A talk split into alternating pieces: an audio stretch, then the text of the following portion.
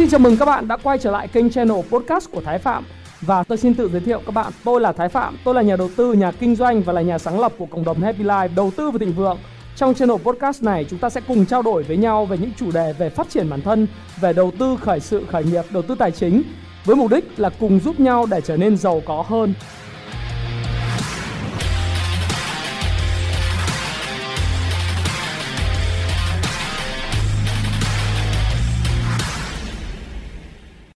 Hôm nay là một ngày gần kết thúc năm mới và tôi lại được dịp trò chuyện với bạn trên channel Thái Phạm và trong cái video này. Chủ đề của video ngày hôm nay đó chính là câu chuyện Tống Kiệu Nghinh Tân, tiễn cũ đón mới. Chắc hẳn là các bạn đã vừa trải qua một năm canh tí đầy những biến động và tất cả các bạn và tôi cũng vậy. Chúng ta không ngờ rằng đầu năm năm 2020 và đến thời điểm này chúng ta lại trải qua rất nhiều cung bậc về cảm xúc những sự kiện quan trọng mà có lẽ trong suốt cả cuộc đời này các bạn sẽ không bao giờ quên. Đó là sự kiện về Covid-19, về giãn cách xã hội cũng như những sự kiện về chứng khoán, về bất động sản hay những sự kiện về làm ăn kinh doanh khác mà có lẽ chưa bao giờ trong cuộc đời này bạn đã chứng kiến. Kể cả bạn đó là những người trẻ hay là những người mà lớn tuổi xem kênh của Thái Phạm. Và dĩ nhiên trong một ngày cuối năm thì tôi cũng giống như tất cả các bạn tôi có một cái thói quen đó là mỗi một uh, năm tôi thường ngồi uh, những cái lúc mà tĩnh lặng để mà đánh giá lại xem những điều gì mình đã đạt được trong năm 2020 năm cũ và để xem xem năm canh tí này tôi đã làm được điều gì và điều gì tôi sẽ cần phải làm tốt hơn trong năm 2021 năm Tân Sửu. Thú thật với các bạn thì có rất nhiều những cái mà tôi đã làm được có những điều tôi chưa làm được. Nhưng mà uh, sự thực thì nguyên một năm uh, có những sự hài lòng nhất định về những bước tiến của Happy Life bước tiến của Thái Phạm cũng như là được sự yêu mến và quan tâm của mọi người. Thế thì trong cái cái chủ đề và cái tuyến chủ đề này thì thường xuyên tôi thường nhận được những câu hỏi của một số những cái bạn trẻ những cái inbox về những cái điều hối tiếc nhất của họ trong năm 2020 vừa rồi thì tôi tổng hợp lại và tôi đưa ra một vài những cái à, hối tiếc những điều hối tiếc của các bạn đấy. Và tôi sẽ cùng à, tìm cái cách giải quyết. Tôi tổng hợp được thành 10 điều hối tiếc nhất của năm 2020 và những bạn trẻ đã nhắn tin inbox cho tôi thì tôi cũng trả lời thông qua một cái video này để bạn có thể hiểu rằng là những cái hối tiếc đó nếu bạn có thể có những cái hành động và cách suy nghĩ đúng đắn rồi có những cái hành động đi theo nó thì năm 2021 năm Tân Sửu bạn sẽ không phải gặp lại một lần nữa. Hối tiếc đầu tiên mà bạn trẻ gửi cho tôi đó là em ước là em đã can đảm hơn để sống cuộc đời như em đã mong muốn chứ không phải là cuộc đời mà người khác đã mong ở em. Cụ thể ở đây đó là ba em, bố em đó à, đã mong em phải sống như thế này thế kia, phải phải vào làm ở một cái đơn vị nhà hành chính nhà nước. Rồi à, anh có thể cho em lời khuyên hay không? Sự thật rằng là khi anh nhận được một cái lời ước can đảm hơn để sống thì anh không biết là em như thế nào. Bởi vì em giới thiệu em là một cái người có background, có nền tảng học về kinh doanh. Ừ, nhưng mà bố mẹ thì lại rất muốn là làm ở một cái ngành uh, liên quan hành chính sự nghiệp tại tỉnh ở Bắc Ninh. Thực sự với em là bây giờ khi mà nói về cái điều ước này của em á thì nó không phải là một cái điều ước chỉ có một mình em có mà cái điều ước này là một điều ước phổ biến. Đó là những cái hối tiếc là mình muốn sống theo cái cuộc đời của mình. Thực sự là khi mà em muốn sống cuộc đời của mình, liệu là có phải rằng chúng ta sẽ sống mà và quên đi những cái mong muốn, mong đợi của người khác hay không? Chúng ta cứ bất chấp tất cả làm theo những điều gì mà mong muốn hay không? Hay là chúng ta cần phải để ý đến họ? Cụ thể là có nhiều bạn trẻ muốn sống là sống tự do tự tại muốn được yêu đương một cách thoải mái, không bị ngăn cấm. Muốn làm những cái điều như chơi games vô bổ hay làm những điều mà không ai quản giáo, không ai quản thúc, liệu có phải là cái đúng hay không? Đó có phải là ước mơ của em không? Anh không nghĩ là em hỏi như vậy, nhưng mà anh muốn có một cái suy rộng ra để cho mọi người có thể hiểu được rằng là cái ước muốn này, nó cần phải được diễn dịch một cách đúng đắn. Bởi nếu không thì chúng ta sẽ có những quan điểm sai lệch đối với lại việc mà ước muốn của mình hay là ước muốn của người khác? Điều đầu tiên, nếu ước muốn của em nó là ước muốn chính đáng liên quan công việc và sự nghiệp, thì lời khuyên của anh Thái Phạm với em đó là các câu chuyện em cứ tiếp tục đi theo cái đam mê, đi theo những cái mong muốn của mình, đi theo những tiếng gọi của trái tim mình, cái lý trí mình mách bảo, trái tim mình mách bảo, mình cứ làm. Thí dụ như em học kinh doanh và em ra trường em muốn tìm một cái công việc về kinh doanh, về marketing thì em cứ làm theo những cái mà em mong muốn.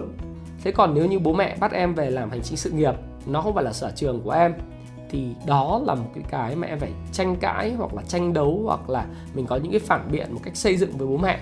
Dù bố mẹ mình có thể là cổ hủ, bố mẹ mình có thể là hơi truyền thống, nhưng nếu như mình nói có lý và bố mẹ nào cũng yêu con cái cả, thì khi mà bạn nói những điều có lý và những điều mà người ta có thể nghe lọt, thì người ta sẽ cho bạn làm những điều gì mà bạn muốn một số người em của tôi thì đã sống ở sài gòn tuy nhiên, do bố mẹ mong muốn quay trở về huế để lập nghiệp, để mà làm cái công việc hành chính sự nghiệp tại huế thì sau một thời gian thì tham gia cộng đồng thử thách 66 ngày thử thách, thì em có nói với mình rằng là em rất muốn quay trở lại Sài Gòn và cảm thấy môi trường Sài Gòn nó thích hợp hơn so với môi trường ở Huế.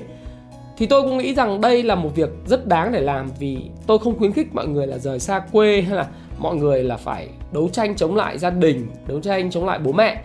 Nhưng nếu như mình không thử thì làm sao mà mình biết là mình có làm đúng hay không? Hay một số bạn trẻ nói với tôi rằng là em thực sự phân vân giữa một cái công ty to một công ty có danh tiếng hay là một công ty nhỏ. À, bởi vì đối với em thì cái điều hối tiếc đó là em không có được cơ hội học tập và làm việc. Thực sự câu hỏi làm công ty to hay công ty nhỏ không quan trọng mà quan trọng là bạn học được gì từ cái công việc mà bạn làm. Bạn học được gì trong cái công việc đó, sự chủ động của bạn bao nhiêu, và bạn tự học hay là tự rèn luyện trong công việc của bạn có có hay không? Đấy mới là quan trọng. Bởi vì cái ước muốn, cái đam mê của bạn nó được phải được thỏa mãn.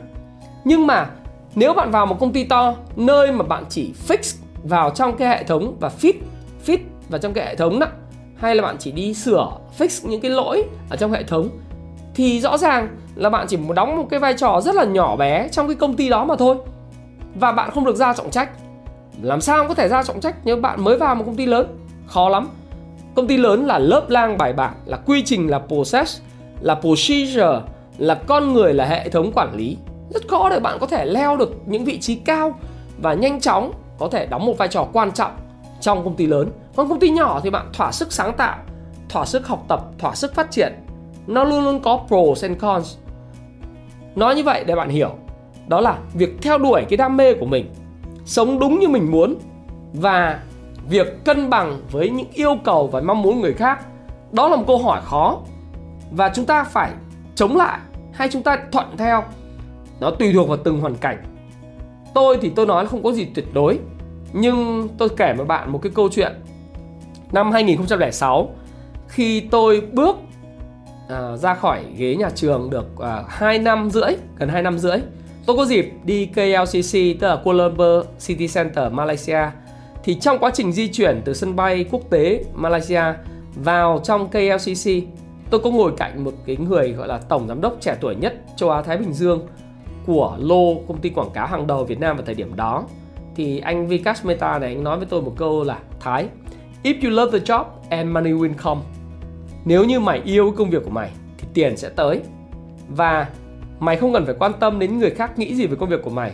Dĩ nhiên, đó là nếu sếp của mày thực sự yêu thích mày, thực sự đánh giá các công việc của mày thì mày sẽ tăng tiến nhanh hơn. Nhưng nếu mày đặt hết tâm sức của mày vào trong công việc, tâm sức của mày yêu thích cái công việc mình làm thì mày sẽ rất là thăng tiến và tiền bạc nó sẽ tới. Tôi hiểu đó là một lời khuyên rất là giá trị và thực sự đã giúp tôi rất nhiều trong suốt cái sự nghiệp của tôi làm việc tại công ty cũ của tôi 13 năm, và bây giờ, đó là cái công việc của tôi, đó là phụng sự các bạn. Công việc ngồi đến trước camera và nói chuyện với các bạn như thế này. Và tôi hoàn toàn toàn tâm, toàn ý khi tôi ngồi ở đây và chia sẻ một cách rất là nhiệt huyết với bạn về những gì tôi đã trải qua bằng kinh nghiệm và vốn sống của mình với mình, với bạn. Để bạn có thể rút ra.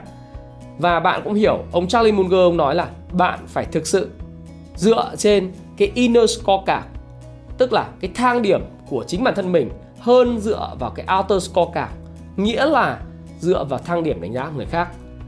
Khi nói như vậy, nếu bạn thực sự yêu thích công việc của mình, thì bạn hãy cứ làm đi.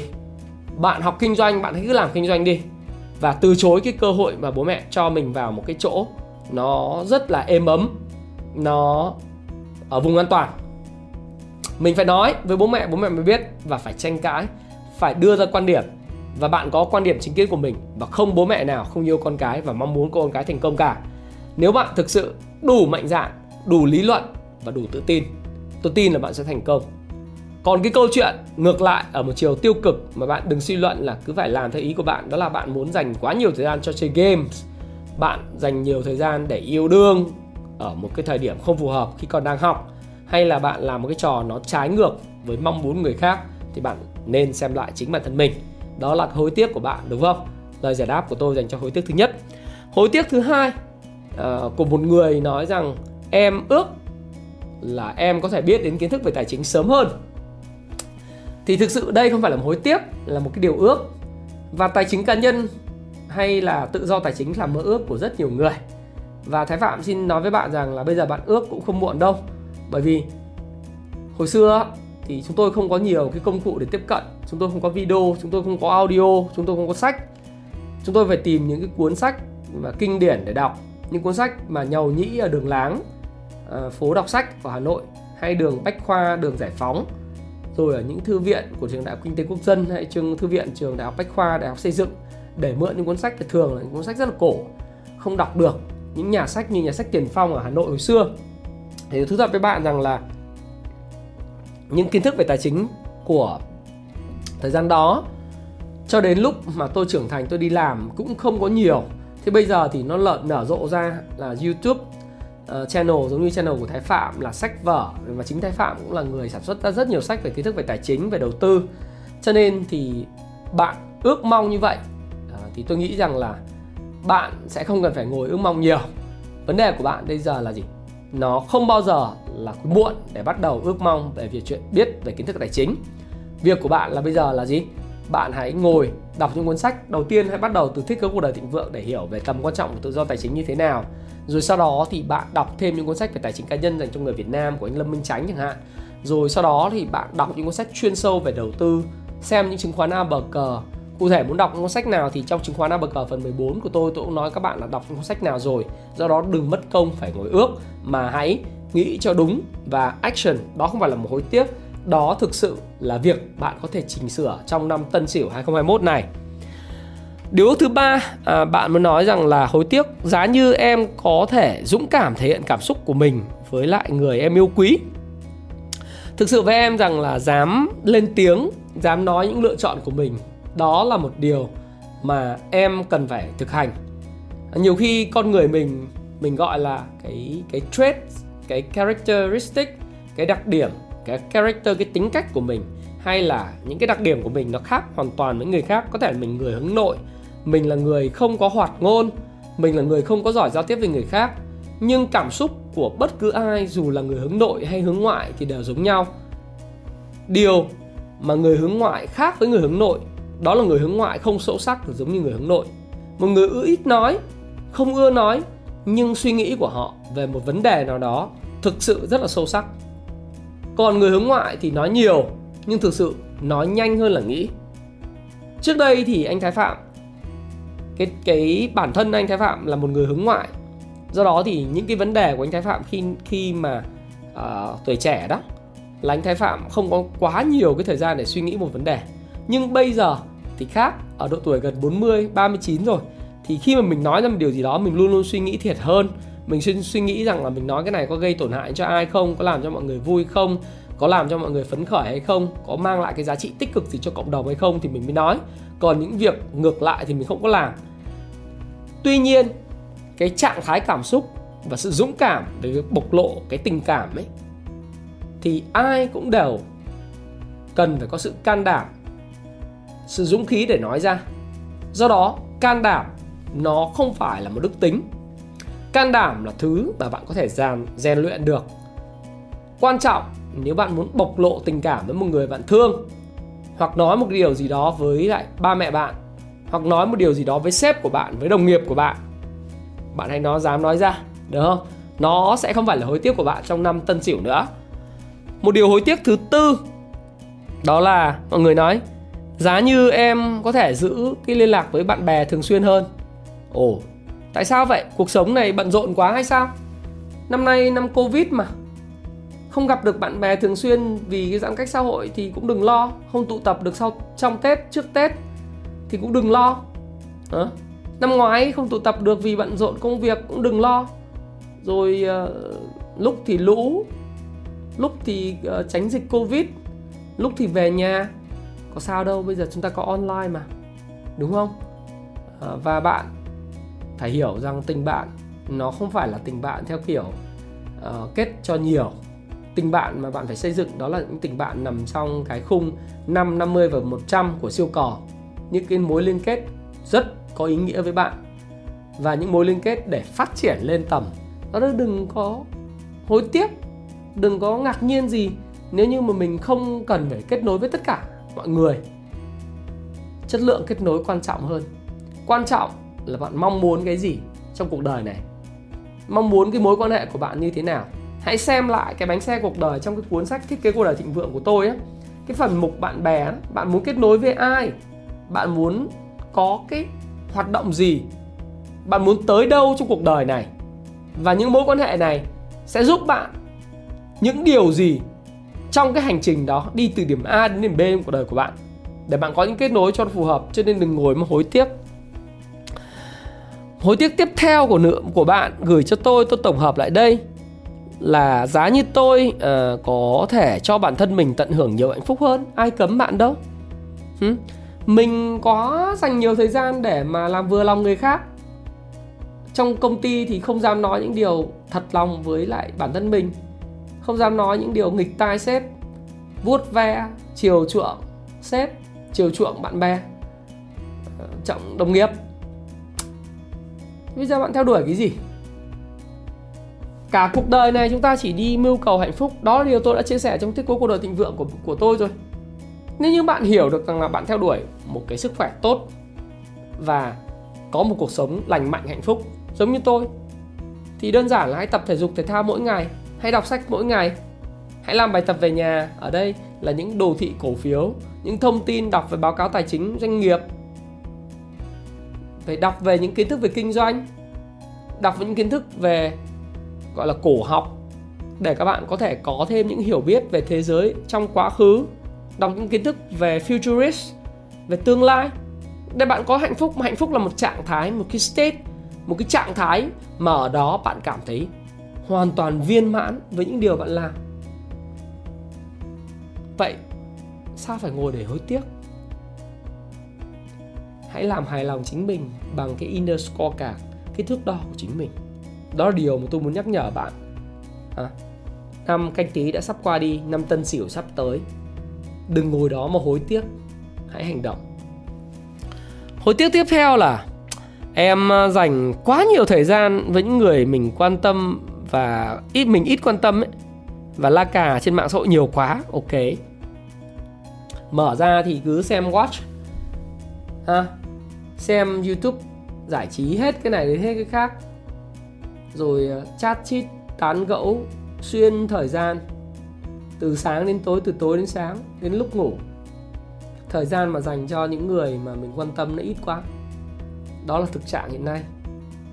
Thực trạng này đang diễn ra không những đối với trẻ nhỏ, vị thành niên, mà diễn ra ở những người lớn tuổi. Cảm giác như chúng ta sống trong một thế giới quay cuồng của những cái tin nhắn, trừ những tin nhắn liên quan công việc, liên liên quan đến việc đầu tư kinh doanh của tôi, thì tôi phải follow up cho đến lúc mà 21 giờ, thậm chí 21 giờ 30 tôi tôi ngủ. Còn lại thì những người mà nhắn tin nhiều quá mà không phải là fan, cũng không phải là người cần giúp đỡ, thì tôi sẽ tránh. Và tôi nghĩ rằng là bạn có thể hỏi kinh nghiệm của tôi để mà đối xử với những cái tin nhắn như vậy thời gian công việc của tôi dành cho mạng xã hội đó là công việc của tôi. Tôi không khuyến khích bạn là theo đuổi mạng xã hội 8 tiếng một ngày 12 tiếng một ngày hay ít hơn là 6 tiếng một ngày. Tôi không khuyến khích, khuyến khích bạn như vậy. Bạn hãy tiếp nhận và lựa chọn thông tin một cách nó có chọn lọc.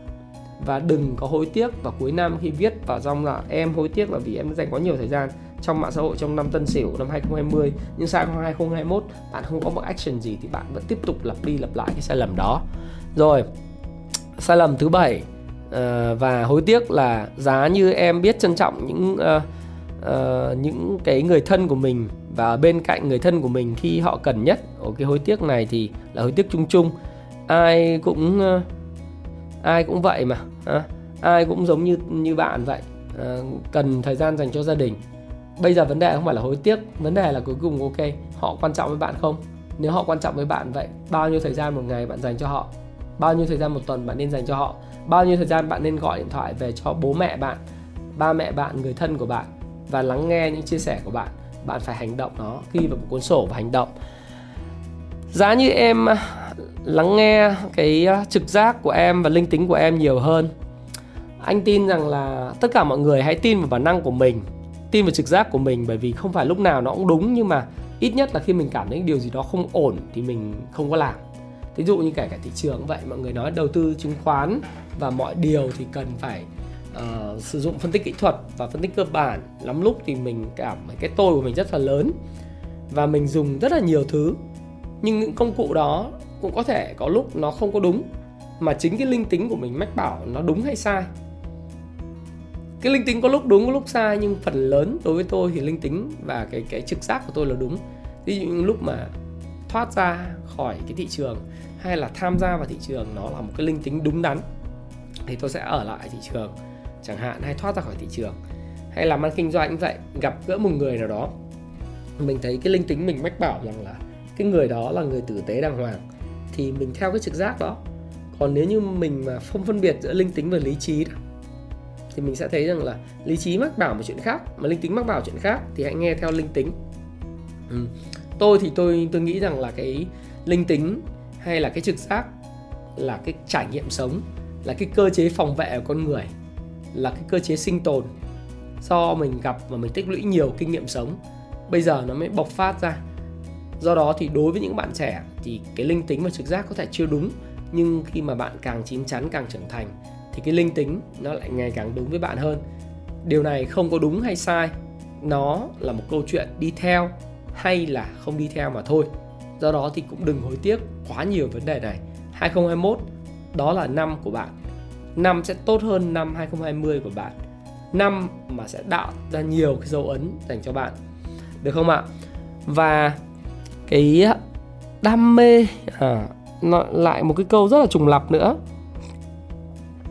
em ước là em có thể theo đuổi đam mê. Điều này tôi đã giải thích với bạn rồi. Cuộc đời của bạn thì hữu hạn, cuộc đời của tôi cũng hữu hạn. Chúng ta có 1440 phút mỗi ngày. Và đừng dễ dàng từ bỏ những đam mê. Ai biết là ngày mai bạn sẽ ra sao và những lối rẽ trong cuộc sống sẽ đưa bạn về đâu, bạn ơi, bạn long ơi.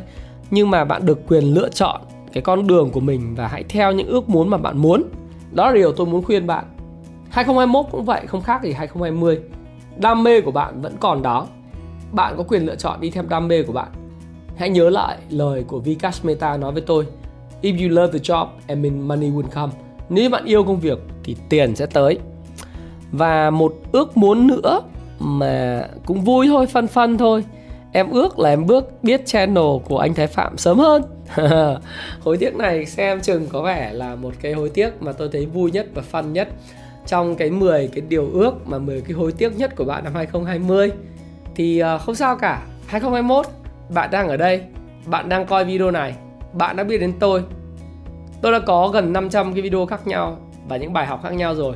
Bạn hãy coi lại tất cả những video của tôi nói về chứng khoán, về phương pháp đầu tư 4 chữ M, phương pháp đầu tư Can Slim, những cập nhật của tôi về chứng khoán A bờ cờ, những chia sẻ của tôi về tài chính cá nhân, về kinh doanh, về phát triển bản thân về audiobook bí mật của Phan Thiên Ân, bạn có thể coi lại tất cả những video đó và tôi nghĩ rằng bạn sẽ học được hàng trăm, hàng vài trăm những bài học lớn nhỏ khác nhau mà không sách vở nào ở trường có thể dạy bạn được điều đó.